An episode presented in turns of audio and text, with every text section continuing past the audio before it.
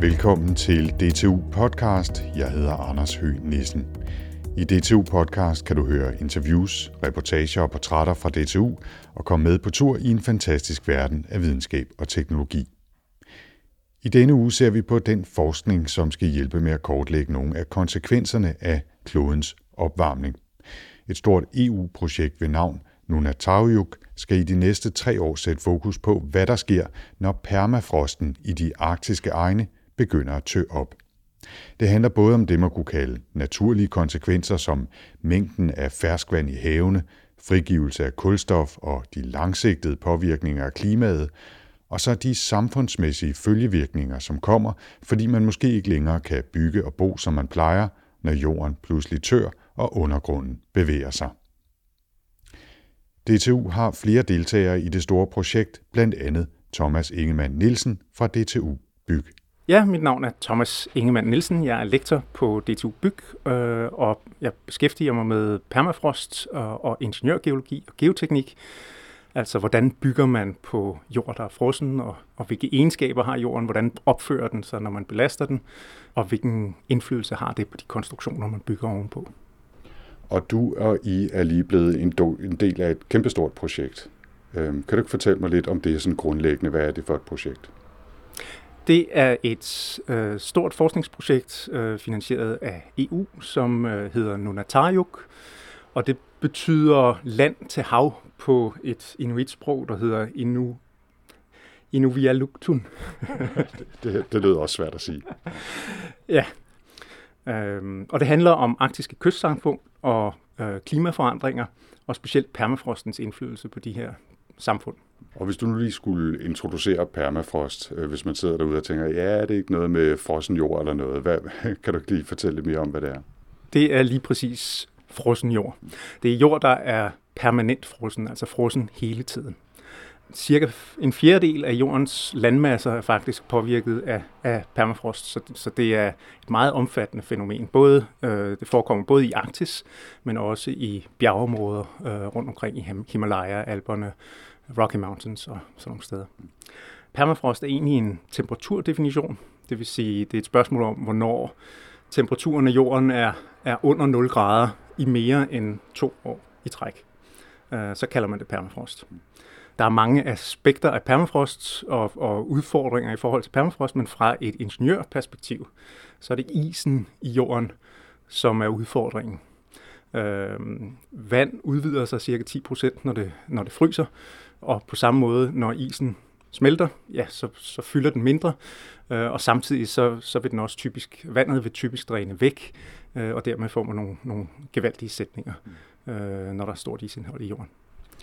Thomas, øh, vi skal selvfølgelig høre meget mere om dit særlige fokus i det her, øh, blandt de mange partnere, men Hvorfor øh, det her store forskningsprojekt lige nu? Altså, hvad er det for et, et fokus i det større perspektiv, det har? Fordi der, er, der sker jo nogle forandringer, øh, som, som gør det relevant at studere permafrosten. Der har øh, jo i efterhånden en del år været øh, stort fokus på klimaforandringer, og der har været øh, mange forskningsaktiviteter, der drejer sig om, om, hvordan klimaet påvirker permafrosten og udledningen af drivhusgasser i den sammenhæng, så når permafrosten øh, tør, så øh, frigøres der organisk materiale, som har været bundet, frosset i, i jorden, øh, og det bliver nedbrudt øh, af bakterier, øh, som, og, og, og bliver frigivet som, som koldioxid eller metan, som er drivhusgasser, som fører til en øget opvarmning, så man får sådan et positivt feedback loop der. Så man har, man har godt styr på sådan de overordnede aspekter, men der er andre aspekter, som, som man ikke kender så meget til i øjeblikket. Og det er, hvordan det her frigivende kulstof bevæger sig mellem forskellige elementer. Så, så det bliver frigivet måske på landjorden, øh, men så på grund af erosion fra af kyster og, og, og floder, så bliver det transporteret rundt øh, i forskellige elementer, ender måske til sidst i havet, og hvad er den endelige skæbne af, af, af de her karbonforbindelser i havmiljøet? Det, det har man ikke ordentligt styr på. Det er en stor komponent af sådan den naturvidenskabelige del af, af projektet her. Den anden komponent, hvor jeg er mere involveret, det er øh, på infrastruktur og den samfundsmæssige øh, side. Fordi øh, på grund af, af opvarmningen og nedbrydningen af permafrosten, øh, så bliver kysterne nemmere at erodere. Øh, og, og havniveaustigninger øh, Øh, gør, at, at de bliver mere eksponeret. Samtidig så øh, den her øh, reduktion i havis gør, at, at, at kysterne også er mere øh, eksponeret for bølgeaktivitet, og alle de her ting bragt sammen gør, at der er en øget erosion af kysterne.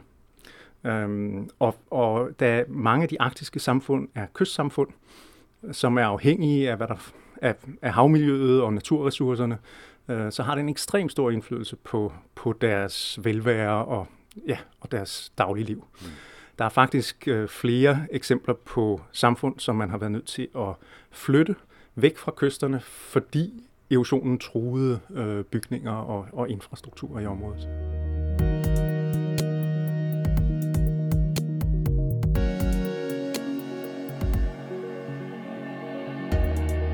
Thomas, øh, nu sidder vi her med en, øh, en lille hvid flamingokasse ved siden af os, øh, som vi har været nede og hente i en fryser nede i kælderen. Hvad er der nede i den? Kan du lige prøve at, ja. at finde lidt frem? Der er en masse isterninger, kan jeg se. Der er en masse is, ja, for at prøve at holde tingene lidt afkølet her. Jeg kan starte med at vise dig denne her kerne her. Det er en uh, lille plastikpose med en uh, stor roulade indeni, kan jeg se. Det kan man sige. Og, og hvad er det? Det her, det er øh, en øh, borekerne af permafrost fra Sisimiut-området, øh, det næststørste byområde i, i Grønland. Og det her, det er, det er et materiale, der hedder tørv. Det er organisk materiale, som, øh, øh, som ikke er nedbrudt. Man kan se, at, at der er øh, plantedele. Mm. Man, kan, man kan se de enkelte plantedele i, i materialet her. Det er altså øh, hentet op fra permafrosten. Så det er, øh, det er ren organisk materiale, som, som ligger frosset ned i, i, øh, i permafrosten som en, hvad skal man sige, som en magasin af kulstof. Og det er den type øh, materialer, vi snakkede om, at når, når øh, permafrosten tør, øh, så bliver der frigivet de her organiske materialer, som vi som projektet blandt andet skal se på, hvordan bliver transporteret rundt i, i, øh, i, i det naturlige miljø. Og det, så der vil jeg lige spørge, øh, ja. undskyld, det er, så det er altså ikke noget øh, jord, I har gravet op og frosset ned, efter I er kommet hjem, det er simpelthen kommet op, nedfrosset, og så I sørget for at holde det frosset hele tiden? Det er korrekt. Vi har boret øh, med et, et kerneboreudstyr, hvor vi får en intakt kerne op, som vi så pakker forsvarligt og sender hjem i frossen tilstand, og så er den blevet opbevaret øh, i vores, øh, i vores øh, fryser her, indtil vi på et eller andet tidspunkt skal, øh, skal analysere den i laboratoriet. Ikke? Ja. Og det er i virkeligheden ikke en, vi skal analysere på, det er en, jeg har liggende til at, til at vise frem, når der kommer gæster. Ikke? Det er en, en demoborerkerne. Men hvordan vil I analysere øh, sådan en i, i øh, laboratoriet, som du sagde? Altså, øh, hvad gør I? Tryktester den? Tager I øh, prøver ud af den og måler på isindhold? Hvad, hvad er det for nogle ting, I gør med den? Det er typisk øh, øh, måling af isindhold og, og, og tryktest, som vi som ingeniører er interesseret i. Og faktisk på en tørv vil vi ikke lave særlig meget som ingeniører, fordi vi ved, at egenskaberne af en tørv er sådan, at den kan vi ikke den kan vi ikke bygge på, medmindre vi kan holde den frosset. Men kollegerne i den naturvidenskabelige del, de vil analysere denne her for, for organisk indhold og kigge på måske hvilke bakteriekulturer der findes i den, og, og hvad der sker med kulstoffet, når, øh, når, når prøven tør. Hmm. Øh, apropos tø, så må du hellere øh, smide den ned i kassen igen, fordi jeg vil ikke... Øh, selvom det bare er en demo brugerkerne, så ville jeg synes, det var lidt ærgerligt, hvis den tøede op her, mens vi sad og snakkede. Men så kan vi tage den anden, som er mere interessant fra mm. et ingeniørperspektiv. Mm. Her. Den er, det er også en rulle, men den er cirka tre gange så stor, eller noget den stil. Tre gange så lang i hvert fald. Også pakket forsvarligt ind. Så man kan høre den forresten. Ja, og nu, nu fik du ikke lejlighed til at mærke den anden, men den anden var meget let. Aha. Øhm, og det er fordi, det er rent organisk materiale, der, der er i, og det, det har ikke nogen særlig stor massefylde. Men det her, det er ler og silt, og som du kan se, så er der rigtig, rigtig meget is. Der er de her små øh, bånd af is, man kan se i, ja, fra, fra meget fine til, til ret tykke øh, bånd af is. Og det er altså den is i permafrosten, som giver problemer, når, øh, når permafrosten den tør. Så når isen smelter, så får man en sæt, øh, sætninger af det her øh, materiale, som, som svarer til det volumen, som isen øh, fylder i prøven. Øh, og det kan i det her tilfælde måske være op til 25 procent af prøvens længde. Så, så hvis perma, i, i sådan et område her, hvis permafrosten tør en meter, jamen, så kunne man få 25 cm sætninger. Så det er lige præcis sådan en her, I, I laver de her analyser af isindholdet, udsætter for trykprøver og så videre. Ja, så her der vil, her der vil vi typisk øh, skære øh, kernen op i, i mindre dele, og så måle isindhold. Vi vil måle på øh, saltholdigheden af porevandet, fordi saltholdigheden har en betydning for, ved hvilken temperatur prøven den øh, tør. Øh, så jo højere saltindhold, jo lavere temperatur tør den ved. Så, så, så sådan et materiale her tør ikke nødvendigvis ved 0 grader. Øh, man kan godt have en frysepunktsænkning på op til måske 2 grader eller sådan noget. Så det faktisk, materialet faktisk tør ved, øh, ved minus 2 grader Celsius. Og så alt efter, hvad man er interesseret i, så, så kunne man hive øh, en, en delprøve ud og sætte ind i den opstilling, du så nede i vores øh, frostrum, og, og belaste den med, med, nogle, med nogle forskellige lasttrin og se på, hvordan opfører materialet sig, når man, når man belaster det. Og, og, og det er jo med henblik på at, at forudsige, hvad der sker med sådan et materiale, når man bygger et eller andet ovenpå den. For eksempel øh, kunne man forestille sig, at man skulle øh, bygge en vej, og vi lave den her vejdæmning, øh, bestående af, af knuste øh, fjeldstykker, sprængsten kalder vi det, eller, eller grus, som man fylder oven på, på, på den naturlige overflade. Og den ekstra last der, den påvirker materialet og forårsager nogle sætninger. Dem vil man gerne kende på forhånd, så man ved, hvad man kan forvente øh, af skader på, på, på sådan en vej der. Må du selv styre for at, at pakke den ned, før den øh, tør op, ikke? Øhm. Ja, det gør jeg. Men herovre på den her side ja. nu... Øhm, ja, der er jo så meget is. En, en, en del af isen her, er, den, har, den har desværre ikke været pakket ordentligt ind, den her prøve, så en del af isen er, er fordampet øh, fra overfladen, og det er det, der har skabt de her huller i, i, i prøven.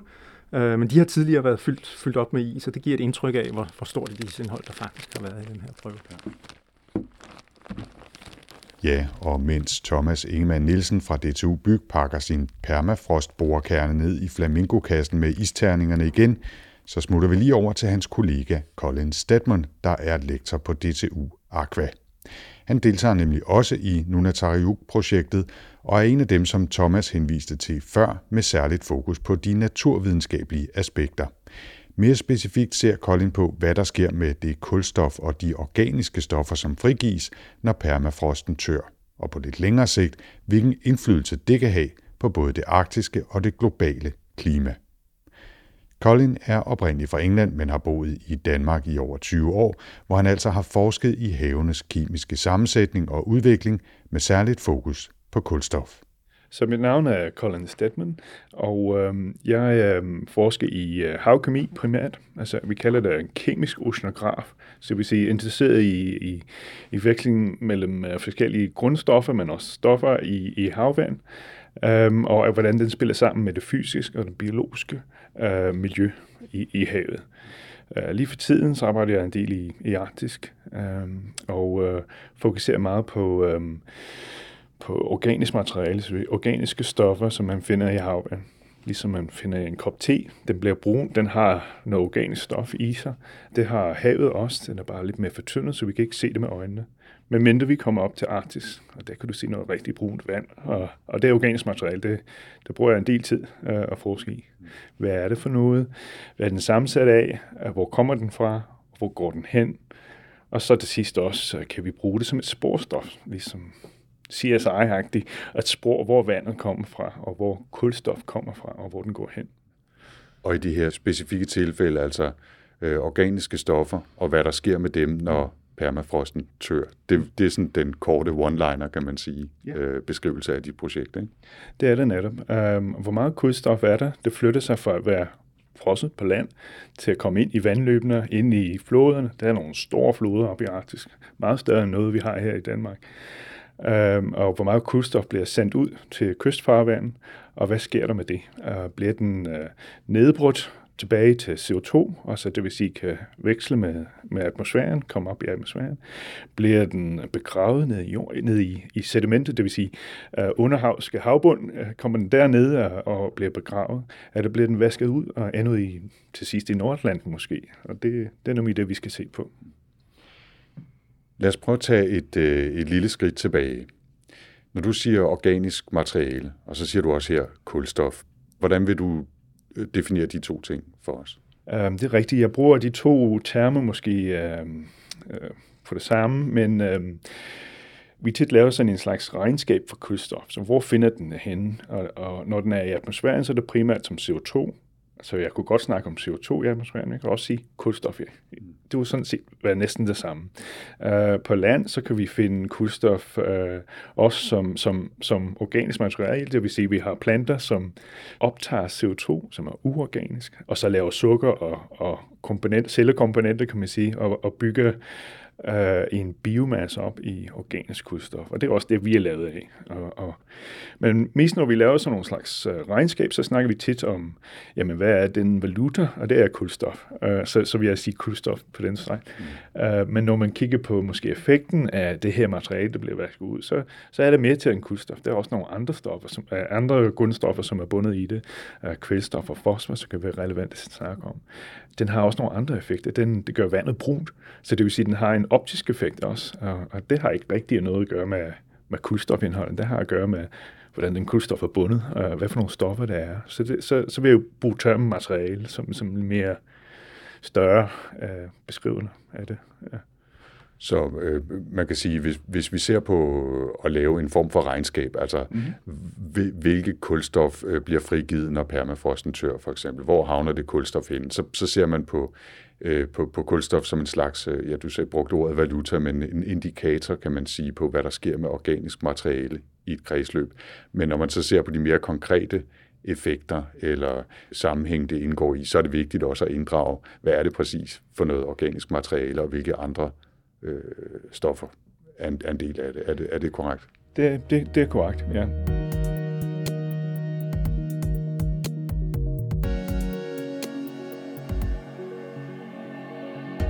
Colin, hvis vi nu skal dykke lidt dybere ned i det konkrete arbejde med permafrost og i de områder her, kan du ikke fortælle mig lidt om, hvordan I studerer det her organiske materiale og kulstoffet efterhånden, øh, måske som det bliver frigivet, eller for at finde ud af, hvad der sker med det. Altså, hvordan studerer man det?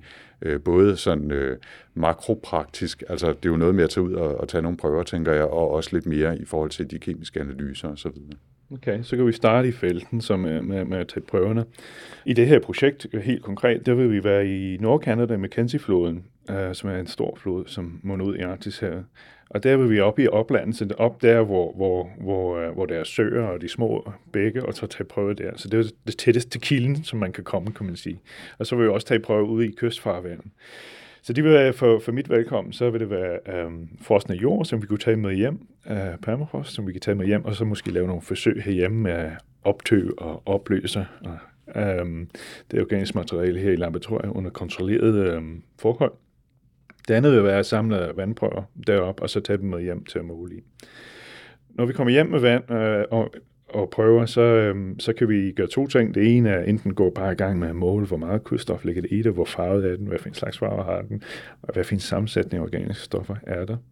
Det andet er, at vi kan faktisk begynde at, at lege lidt med det og manipulere det, så det vil sige, vi kan, vi kan lade bakterier vokse ind i det, uh, ind i vores prøver, og, og se, hvor meget af kulstof spiser de, sådan set. Hvor meget omdanner de til biomasse, dem selv, hvor mange celler, men uh, det væsentligste er faktisk, hvor meget bliver omdannet til CO2, det er det største del af det.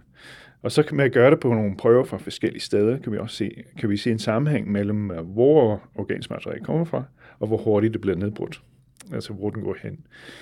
Det er det samme i kystfarvandet, kan vi så se, kan vi sige, spore, eller kunne spore tilbage, hvor størstedelen af organisk materiale kommer fra. Um, og igen, med at forstå noget om nedbrydningshastighed, så kan vi sige noget om, hvor længe den holder ved, kan man sige. Hvor, hvor langt ud til havet vil den, vil den blive blandet, vil den krydskudspores meget senere hen i, i, i Atlanterhavet. Uh, men nogle af vores forsøg kan hjælpe os med at forstå, simpelthen, ja, hvor den ender hen, organisk materiale. Um, øhm, så det, det var en anden måde, vi kunne manipulere de her prøver på. Og så tilbage til DTU Byg og Thomas Ingemann Nielsen. Som vi hørte før, arbejder han og hans kolleger blandt andet med at udtage boreprøver af permafrosten, og de lægger måleudstyr ud, så de for eksempel kan følge temperaturændringerne i hullerne. De data skal sammen med en masse andre indsamlede informationer bruges til at lave modeller, der kan hjælpe dem med at forudsige konsekvenserne af de stigende temperaturer. Det vi specifikt skal arbejde med i, i, i det her projekt, er et, et case-studie omkring en by, der hedder Ilulissat, en af de største byer i Grønland, hvor vi skal prøve at opstille en, en permafrostmodel for hele byområdet. Vi har igennem en årrække nu målt øh, enkelt sted, i enkelt positioner i borehuller har vi målt øh, temperaturudviklingen. Og det vil sige, at vi ved, hvad der sker sådan konkrete steder.